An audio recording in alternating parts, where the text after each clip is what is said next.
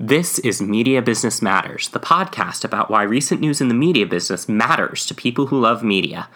Recording today from Millburn, New Jersey, I'm Alex Zintner. Amanda Lotz is away this week. Today, Media Business Matters welcomes Mark Hoebee to the podcast. He's the producing artistic director of the Paper Mill Playhouse, a major regional theater located here in Millburn, a town a short distance away from New York City. The Paper Mill Playhouse performs five full scale theatrical productions each year to an 1,200 seat auditorium that is filled with subscribers and single ticket buyers. Notably, the theater was awarded the Regional Theater Tony Award last year. Mark, welcome to Media Business Matters. Thank you. I'm happy to be here talking to you today. So, first of all, tell me a little bit about the Paper Mill Playhouse and your role within it. Sure. Um, Paper Mill is one of the longest running regional theaters. It started the regional theater movement back in 1938. Um, we've been continuously producing um, original musicals and plays and revivals. We're in our 79th year. We specialize mostly in musicals, large scale musicals. We have a 1,200 seat auditorium, only one performing space and uh, we do five shows a year, kind of on a calendar year, school year from September to June. I'm the producing artistic director. I've held this role for about nine years. Um, and I am in charge of everything artistic, programming the main stage, overseeing all of the education programs, um, overseeing the marketing, so that includes all elements of all of those pieces. There are people that obviously we have a, a director of marketing who works below me and a um, director of education, but um, and a director of production.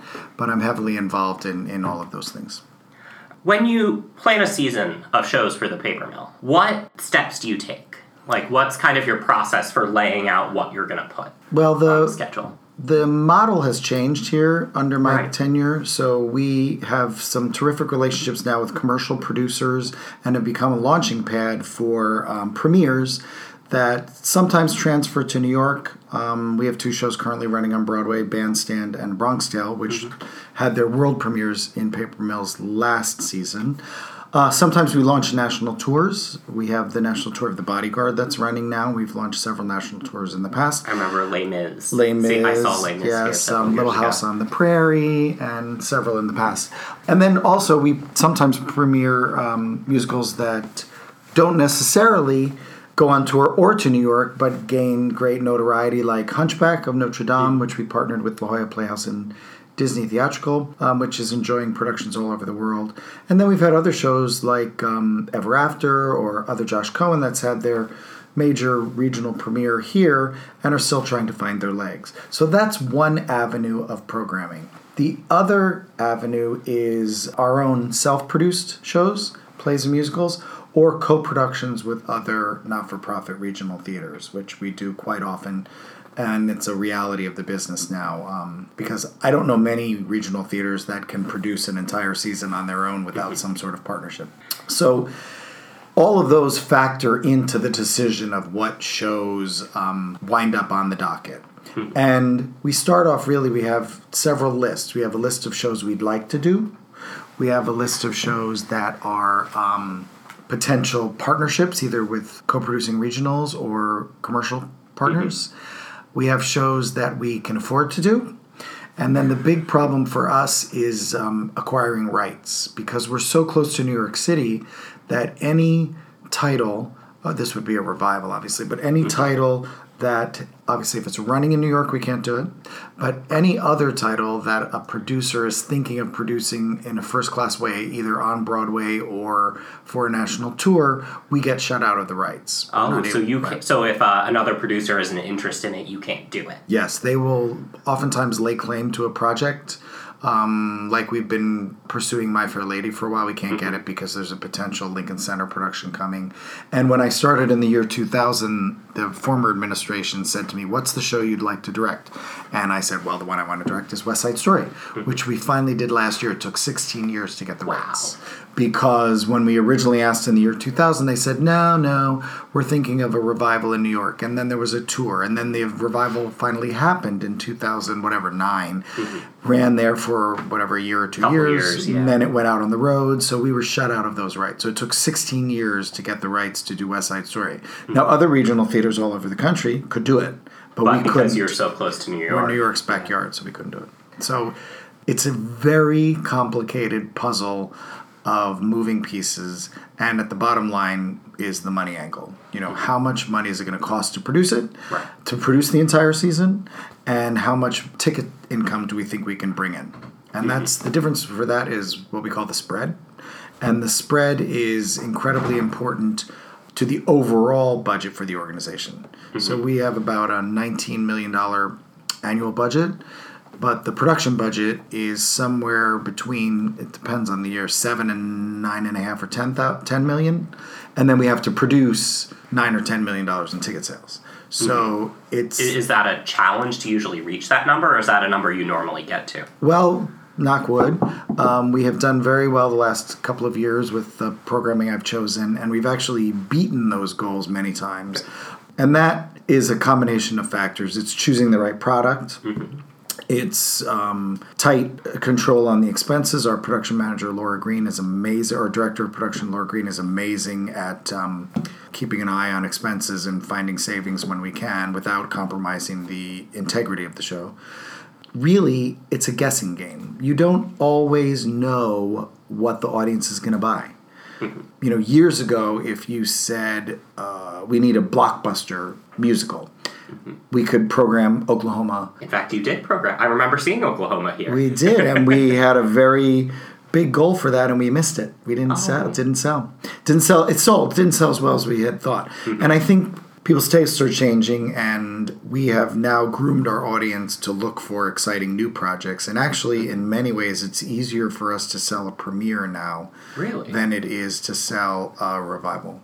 What do you think has led to that slight cha- that change in kind of in how you market yourselves? You know, I have a question later on which I can kind of put forward now about how you know next season is one of, if not your most ambitious. Yeah. I've seen you guys do. You Yeah. guys are doing four originals, Four premieres out of four premieres, and one revival. Annie, Correct. very popular kind Yeah. of holiday Yeah, yeah. sort of musical. I love Annie. I'm directing it. It's and I I think it's a really well constructed musical. It's a terrific show, and I think I call it the trifecta of um, holiday favorites because it has children, a dog, and a Christmas tree in it. So all of those and things. FDR, I guess. And too. FDR, all those things at one time are, are pretty much a home run. I hope.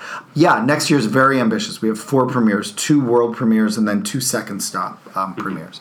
And I think Well, what would the difference between a world? Just our audience it might not necessarily be completely in tune with. Sure. Well, let's theater, talk- So let- let's world talk about second the- stop. Yeah, let's talk about the season next year. Next Sure. year, we're doing um, the musical version of The Honeymooners, which is a world premiere. It has never appeared on any stage anywhere before. It has had workshops and reading industry. Um, presentations in a studio, but it's never had a full production, so that's a world premiere. Annie, after that, is a revival, Of course. right? And then in the winter slot, we're doing a comedy, a play called The Outsider, which had a premiere, its actual premiere in, uh, I believe it was Michigan uh, two years ago, under a different title. It was called something else. It was called A Real Lulu. Probably close to us then. Um, probably, yeah. Has been rewritten, but you can't say it's a world premiere because there's been another production. Then in the spring, we're doing the world premiere of The Sting, based on the Robert Redford, Paul Newman movie. That's never appeared anywhere before. And then in our final slot, we're doing a fantastic project with Jerry Mitchell and Bill Damaschke and uh, Dori Berinstein called um, Halftime, which had its premiere last summer, or almost, I guess it'll be two years ago now, under the title Gotta Dance. So, again, reworked, uh, rewritten, uh, some new music, uh, and a new look at the piece. But it's had another production, so we call it, you know, a second stop. So, how did we get to this point? Yeah, what made you decide to push more into originals? Well, what happened was um, in 2007 we had a, a, crisis here and almost went out of business. Um, mm. The business model didn't work. There was very poor fundraising, and there were a lot of it was kind of the perfect storm of disasters all happening at one time. And the, I remember that's around yeah. when I started going to Paper Mill. Yeah. First show I saw here was Romance Romance. Oh, that was almost the last show. and then I saw Seven Brides for Seven Brothers. yes, which, that was the beginning of the Renaissance. Yeah, I was going to say, is that yes. the show that you can give credit for saving Paper Mill in a way? Um, it, well, I, or is that not quite? I I have to say that we were very very lucky at that time there was a moment where we had only six thousand dollars in the bank. We really were living penny to penny, and Romance Romance was a show which I directed, which was a fantastic piece, but did not sell well. And prior to that was a wonderful production of um, Summer and Smoke, which starred Amanda Plummer and Kevin Anderson. Another brilliant production directed by Michael Wilson, but didn't sell tickets. And those two shows running at a shortfall, and then we had like a million and a half dollars in debt, and a couple of other things crashed down, led to a disaster, and the board was going to close the theater at, on the final performance of Romance Romance. The lucky thing for us was, and what I was able to convince the board about was that in order to raise money to keep the theater going, you have to have product on the stage. Mm-hmm. And Seven Brides for Seven Brothers was a co production we were doing with Theater Under the Stars in Houston, and it was already there. Mm-hmm. So it was fully realized, costumed. It was the same cast. Everything was it, built. It was built. It needed no rehearsal. Mm-hmm. It was loaded on trucks and coming to Paper Mill, literally mm-hmm. on the road. And they said, "Stop the trucks," which I didn't do uh, so we were able to load that in, in in the space of a week, get a brilliant production up and running, and it was beautiful. Great dancing. Scott Schwartz, Stephen Schwartz's son, directed it. It was spectacular, and that was a, perfect example of what Paper Mill does well. And so it was a perfect opportunity for us to say, you know, if you want this kind of work to continue, particularly in New Jersey and in this community, you have to give money. And so we were able to raise a million two um, immediately from little donations, people $25, $50, $100. And then eventually it's long story, but um, a bridge loan and then a loan from Investors Bank and then eventually a, a deal with the town that bought our property. And now they're our benevolent landlord. but anyway, what this is all leading to is in order to continue, I knew we had to change the business model. And partnership was not a big part of Paper Mill prior to me coming in. There were mm-hmm. co-productions and occasional, very occasional commercially enhanced productions, but they were rare. Commercially enhanced meaning meaning that you're working with a New York producer or someone who wants the project to go further on, and they bring money to the table. Perfect. So they help you, um, you know, shoulder the load of mounting the show. Okay.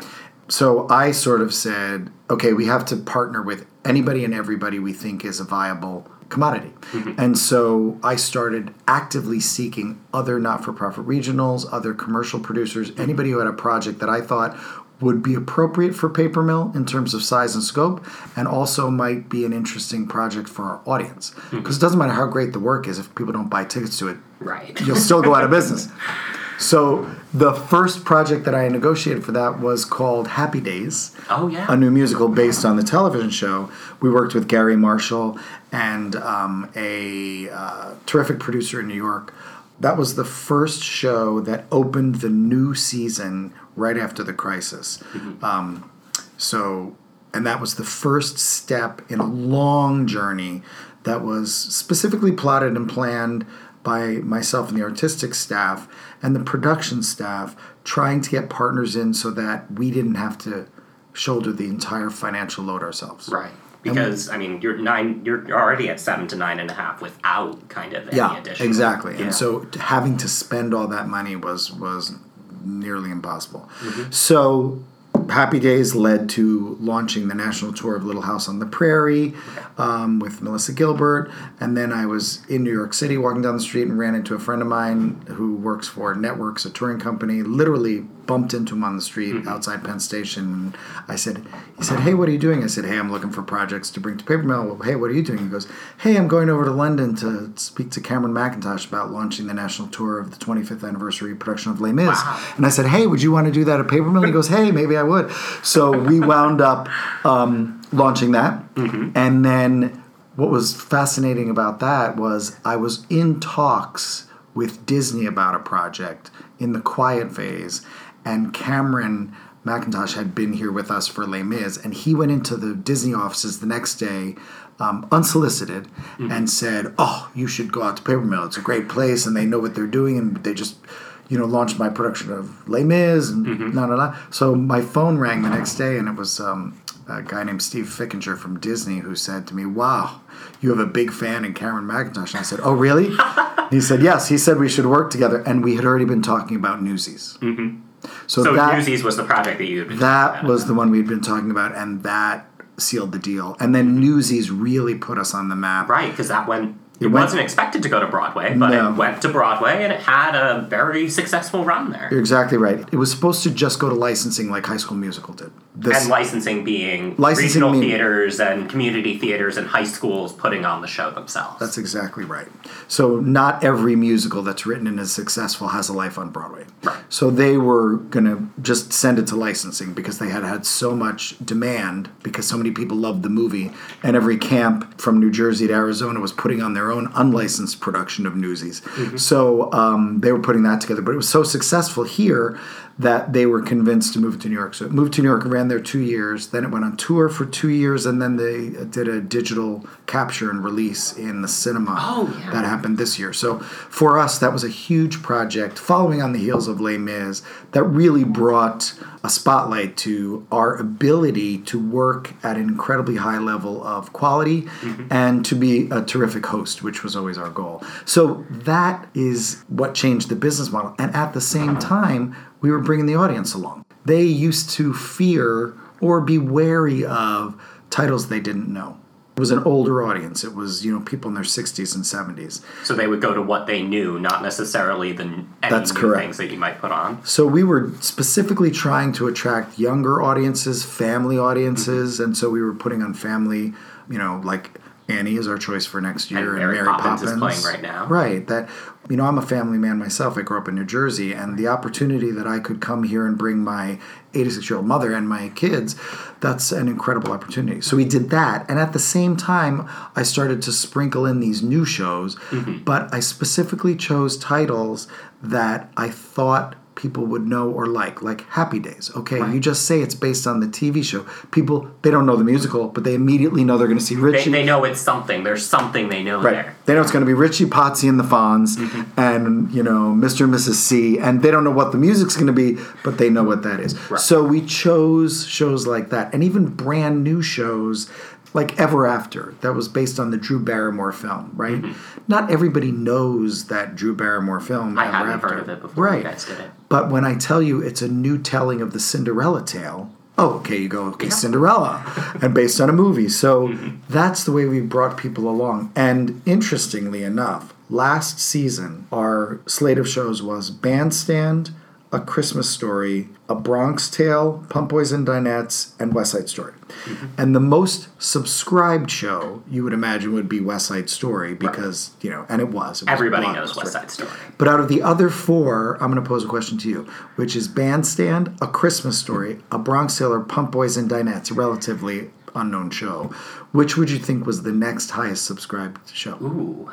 My guess, I feel like a Christmas story would be the trick here. So I think I'm going to go with A Bronx Tale. Right. Well, you would think Christmas Story at the Holidays Family Show. No, those mm-hmm. are sometimes our least subscribed shows. Really? But best on single tickets. Mm-hmm. Bronx Tale, you would think, yes, there's this major film and Chaz Palminteri's one man show. No, Bandstand was the second highest subscribed show. And I think that was because in the opening slot, a world premiere, people were excited about it. Mm. And it sold over goal, did really well. And now it's on Broadway. It's been a combination of things, and I, I credit the audience and our patrons and our donors for, you know, really following along this journey with us and supporting us. And I think we've paid that back in the excitement of the projects that we've had here. Mm-hmm. And, you know, when we did A Bronx Tale, was a year and a half ago that it was here with its premiere. I was standing in the aisle talking to our managing director, Todd, and I said, any regional theater in the country would kill to have any one of these creatives in our house, and they are all here. Like Chaz Robert Palminteri, Robert De Niro, Alan Menken, Sergio Trujillo, Jerry Zaks, and Tommy Mottola. And and also then as partners, the Dodgers.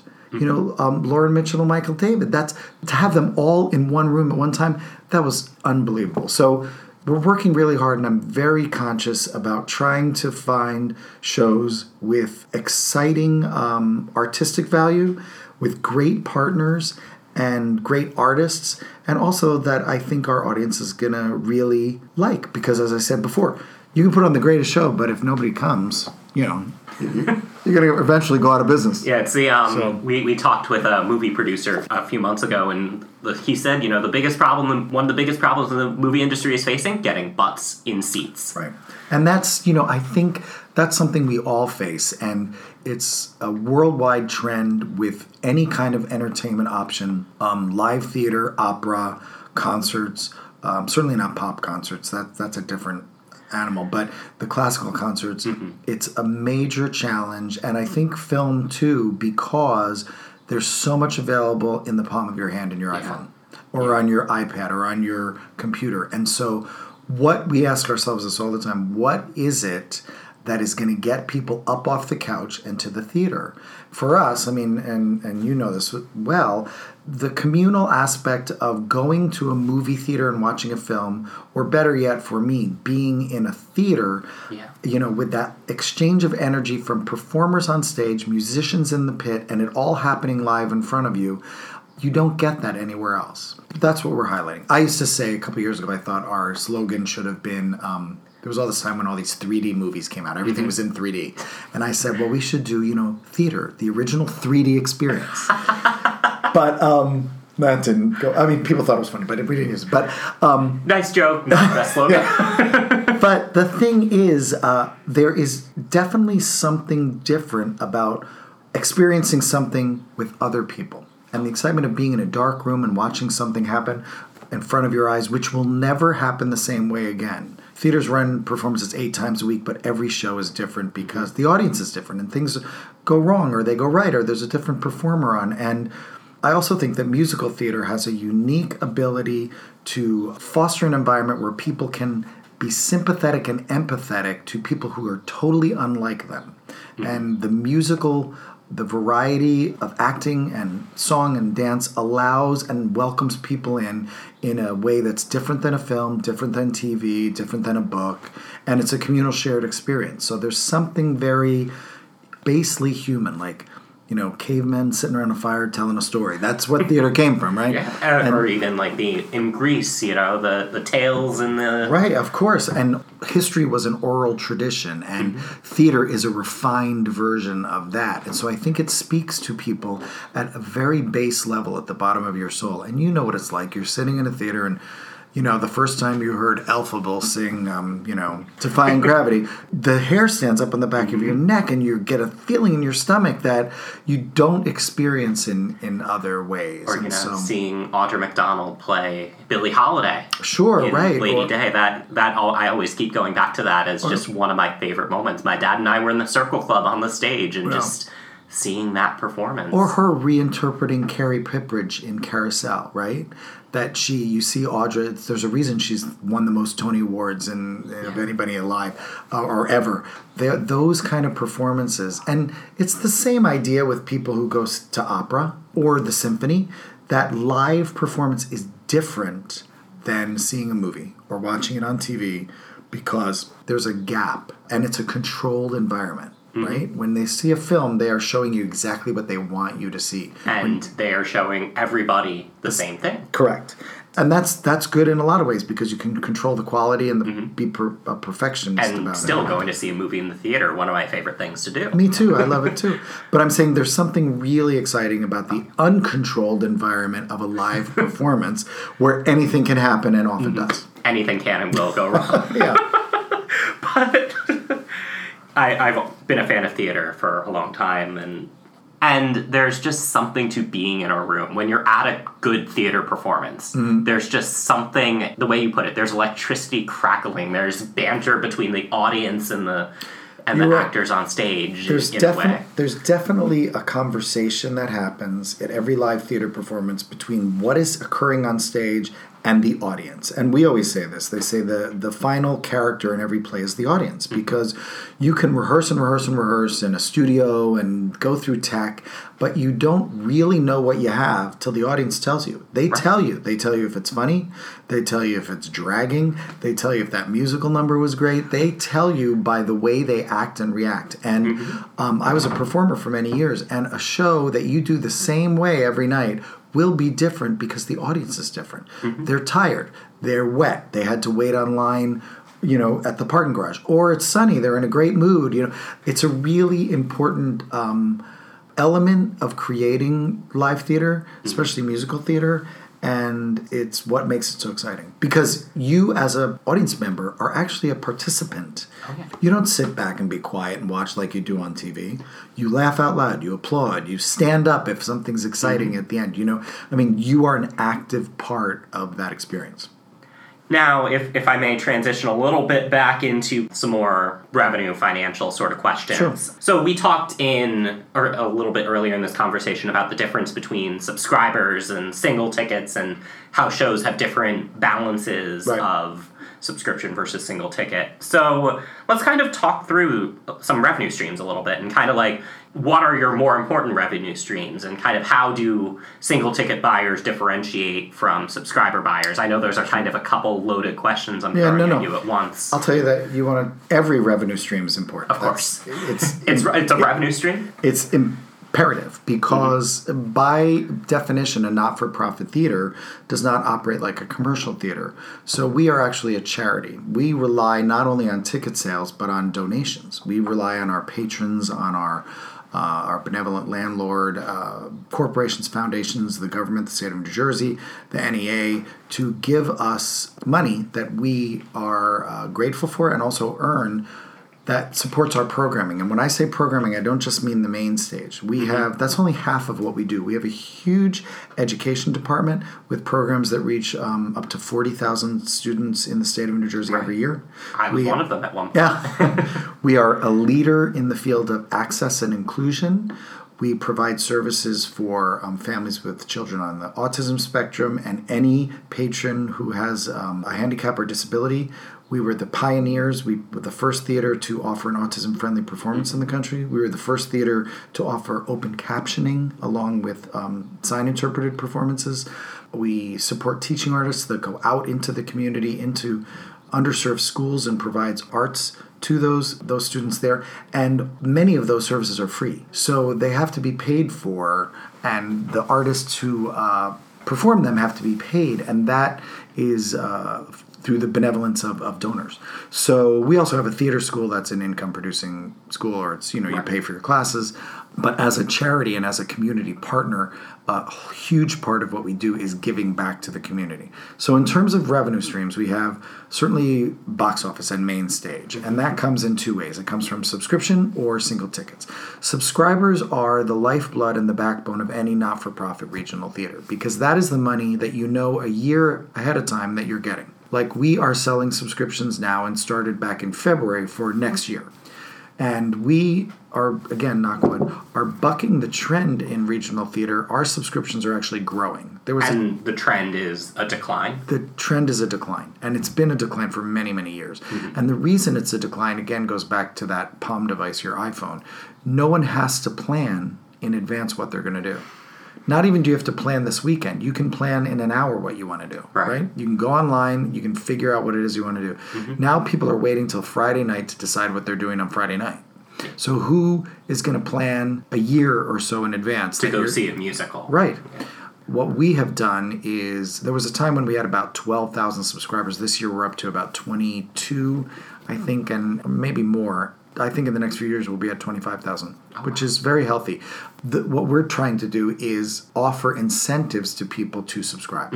And the thing is, obviously, you, you get a 40% discount on your ticket Right. So you make subscriber tickets cheaper than Absolutely. single. So you're going to plan in advance and you're going to commit and say, we're going to come to three, four, five shows next year. We say, Mm-hmm. great, we appreciate that. We're going to give you 40% off the top. So subscribers actually get more than 40% off. Um, when you talk about dynamic pricing, which is something I'll get into with single ticket Mm-hmm. buyers, and we offer subscribers flexibility with, you know, you can change your ticket as much as you want, you can move your date, things like that. Right. So single ticket buyers, sometimes they will buy a ticket to one show and never come back. Mm-hmm. Sometimes they'll buy shows, multiple shows in a season, but they don't want to commit to the whole season. Right.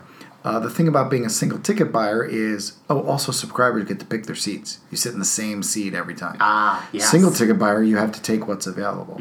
And what the subscribers don't take. right? Exactly. And all when you look at a, a seat map uh, and look at where the subscribers are, all the really good seats Are taken by taken by subscribers, right? So, and they should. They're your family. So, a single ticket buyer, you know, has less availability. You have to uh, choose what's left over. And also, when we have a really hot ticket, when we have a show that's selling really well, we do what's called dynamic pricing. And uh, most regional theaters um, subscribe to this as well. And some Broadway producers. Yeah, as well. oh, Broadway producers, big time. And what that is is it was born out of the airlines. So Ah. you know when you buy your ticket, if you're buying a ticket for next Christmas, your ticket's cheap, right? Mm-hmm. But if you want to go tomorrow and there are less seats It available on the plane, it can be three 20 times the cost. Yeah. So what we do is when our shows start selling out, we raise the ticket price. oh wow. So uh, a single ticket that's advertised, I, our top ticket price is about hundred dollars now. But if you come to a really incredibly exciting sold out performance, you might pay one hundred and thirty dollars. Like what you're doing with Right, Mary. Mary I was looking at Mary. Poppins tickets and Mary Poppins is very popular. Um, Bronx Tale, you couldn't get a ticket to, you know, um, things like that. Then, if you say your subscriber paid forty percent off the hundred dollars, so they paid sixty dollars a ticket, or somewhere in there, it can be anywhere between forty-five and sixty dollars, and the the dynamic price single ticket is one hundred and thirty. Look at the huge discount you're getting. So that's one income stream. The other income stream is, as I said, um, contributed income and donations. People who benevolently and kindly give because they believe in your cause, which could be to produce great um, musical theater and plays, which is part of our mission, or it could be to serve the community by providing arts to um, students in underserved schools in the area, or it could be um, the access and inclusion being a totally open environment for people who are have challenges to come in and have an experience. So Right. any of those ideas are what people will support, but that takes a whole team of people actively pursuing that. So that's a revenue stream. And then the third revenue stream for us comes through the commercially enhanced productions, which is that a commercial producer who has interests in the product will give money specifically to the show to help realize the production on stage. Mm-hmm. They may pay for the set, they may pay for the costumes, they may pay for additional rehearsal time mm-hmm. so that the show can be realized because they're going to walk away with those things and then they're going to take them and, put and they're them going to take them somewhere next. else. Yeah. And then uh, sort of a subset of that is royalty income. So when Newsies ran on Broadway for two years and then on tour every week, Paper Mill got a check mm-hmm. because we were the Original producer. the original producer and lent our artistic expertise and also we put money into it too Mm-hmm. so we're like an investor and a producer co-producer and so we enter into the royalty pool so we get money on the back end And you do that for all your productions that any move forward? yes any premiere or any major um, kind of revival that goes on tour Mm-hmm. um, we participate in at varying levels obviously you know shows that you are the world premiere You're going Producer of- your you're than maybe a secondary. Correct. And they always have a limit. They're not forever. Right. So, but that is incredibly helpful for Mm-hmm. a regional theater that is trying to do as much as we do. That's fascinating. What are the biggest challenges for being a regional theater in this day and age that you guys face? Um, I think it's it's always money. I mean, the, Right. the we are unfortunately we like many of the other entertainment options are the first thing to go out of people's budgets when they are in a crunch.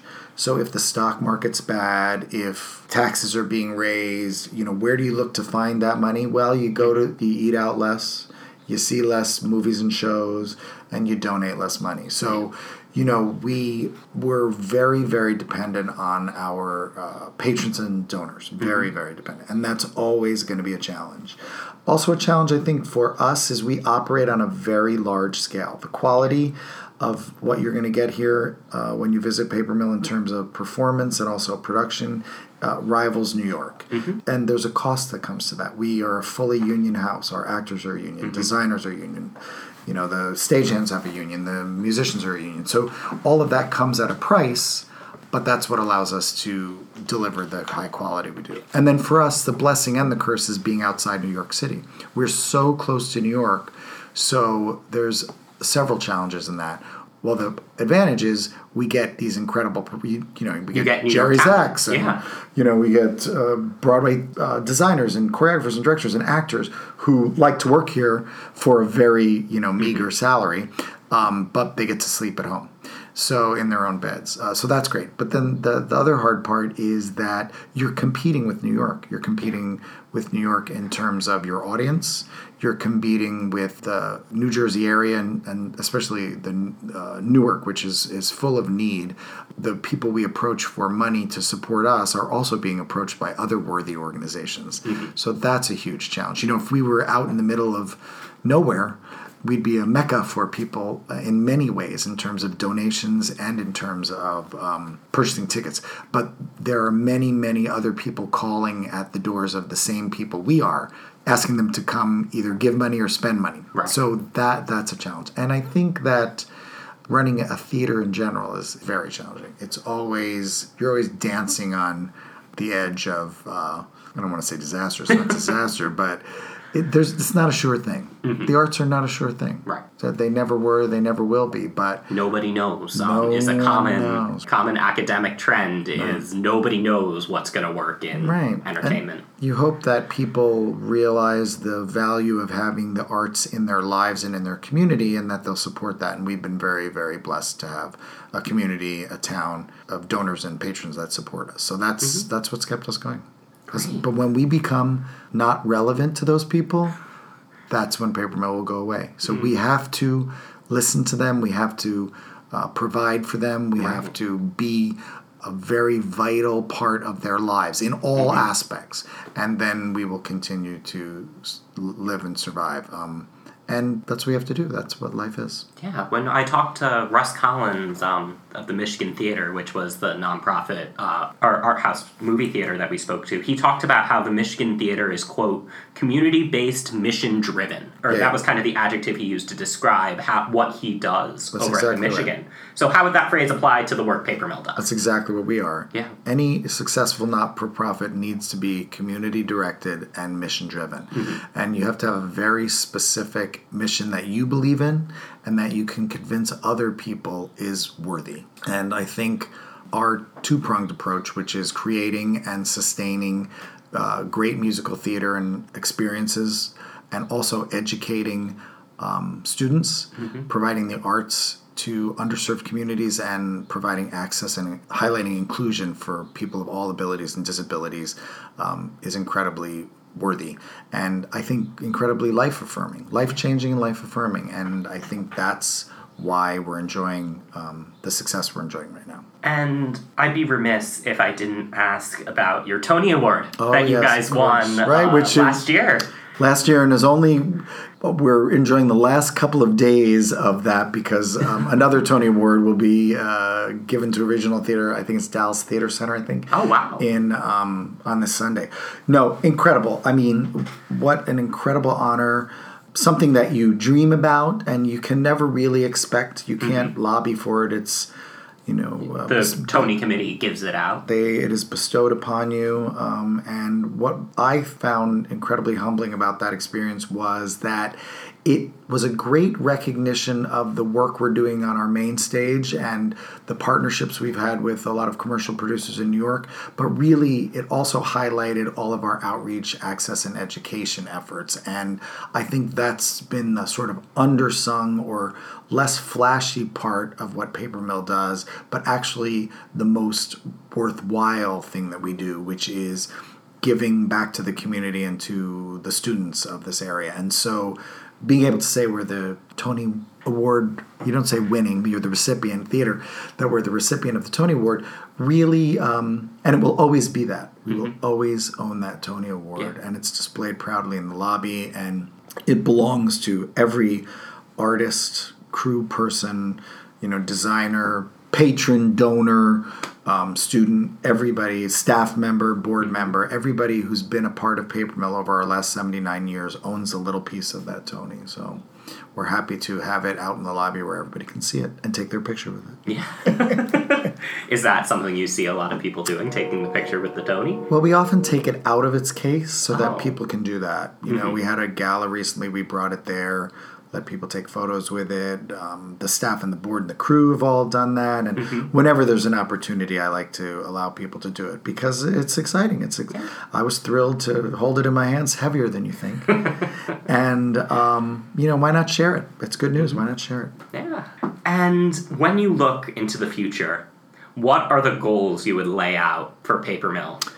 There are a lot of things. I would love to continue doing the work we're doing on the main stage, which is producing great and innovative revivals and also being a host for world premieres of, of new shows. That I think has to continue. It's the new identity of Paper Mill. I'd like to develop a uh, more intense uh, developmental program here. So we had a leg of experimental works that didn't have to go right to our main stage, but we don't have a second per- performing space. So we need Right. to build that. Uh, we need to expand our education department. We're bursting at the seams and you know, ideally, we'd like to build a school. We'd like to be able to teach and uh, provide those experiences for more students. We'd like to expand our board. We'd like to have, we have great exposure here um, on the East Coast, and I'd like to get more deep involved with our immediate community in Millburn, Short Hills, and in New Jersey, but also continue to grow the national and international prominence of the theater. You know, the fact that Hunchback is running in um, Tokyo with our name on it, that's spectacular Oh, wow. Yeah. and there's a production in Germany now. And the- so I'd like to continue that, but I think there's there's plenty of room for growth. It just requires more support and more staff. We're we are maxed out in terms of you know work hours for the staff we have. But mm-hmm. now's the time, and we're in the middle of a strategic plan where we're examining all the strengths and challenges of the organization. Our board is growing, our donor base is growing. Oh, we also need to renovate our theater, which was built in 19, I think it was 80, opened in 82, and really hasn't been renovated since then. And the visual and comfort experience of arriving and spending time here at the theater needs to match the product on stage. The product we've been able to, you know, um, bring up very, very strongly, but you know, it costs millions of dollars to renovate an auditorium. Especially So- an auditorium, you know, That's that's this a full size. size 1,200 Yeah. seat theater. So we're going to start that process probably ne- uh, not this summer, next summer. Because But you have to renovate it during the summer, right? Yeah, we only have a small window of time. Otherwise, you have to shut down. And there's so many things to do. You know, we need new seats. You have to renovate the bathrooms, open up the lobby. So we're looking for support for that, and we're we're actively um, planning that now. All right. That's it. Great. Mark, thank you so much for joining us on Media Business Matters. Thank you. It was a great talking to you, and I wish you luck.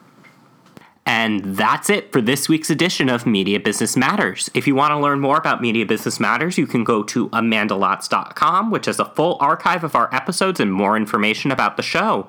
You can subscribe to us on Apple Podcasts and on the Google Play Store by going to play.google.com slash music. You can learn more about the Paper Mill by going to papermill.org or by following them on Twitter at paper underscore mill. You can find Amanda on Twitter at Dr. TV Lotz, and you can find me at Alex Intner. That's Alex, I N T N E R.